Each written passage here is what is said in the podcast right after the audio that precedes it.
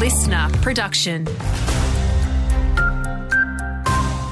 Hey, it's Lizzie Viger with you. A man will front Cairns Magistrates Court today facing a murder charge. The 62 year old Coen man was charged yesterday with the alleged murder of 23 year old Alison Bernard, who disappeared on February 10, 2013. She was last seen at Archer River Quarry at around 11 pm before she was expected to travel to Kowanyama but never arrived. The Living Affordability in Queensland report paints a pretty grim picture. It's been released by the state's Council of Social Services and coincides with the launch of its Make Queensland Fair campaign. QCOSS CEO Aimee McVeigh says locals are either going without vital items or getting into debt. Families in particular, families with children, are running weekly deficits just to afford the basics. That means that they're struggling to keep a roof over their head, feed their children, take their kids to the doctor when they need to and fill up their petrol tank.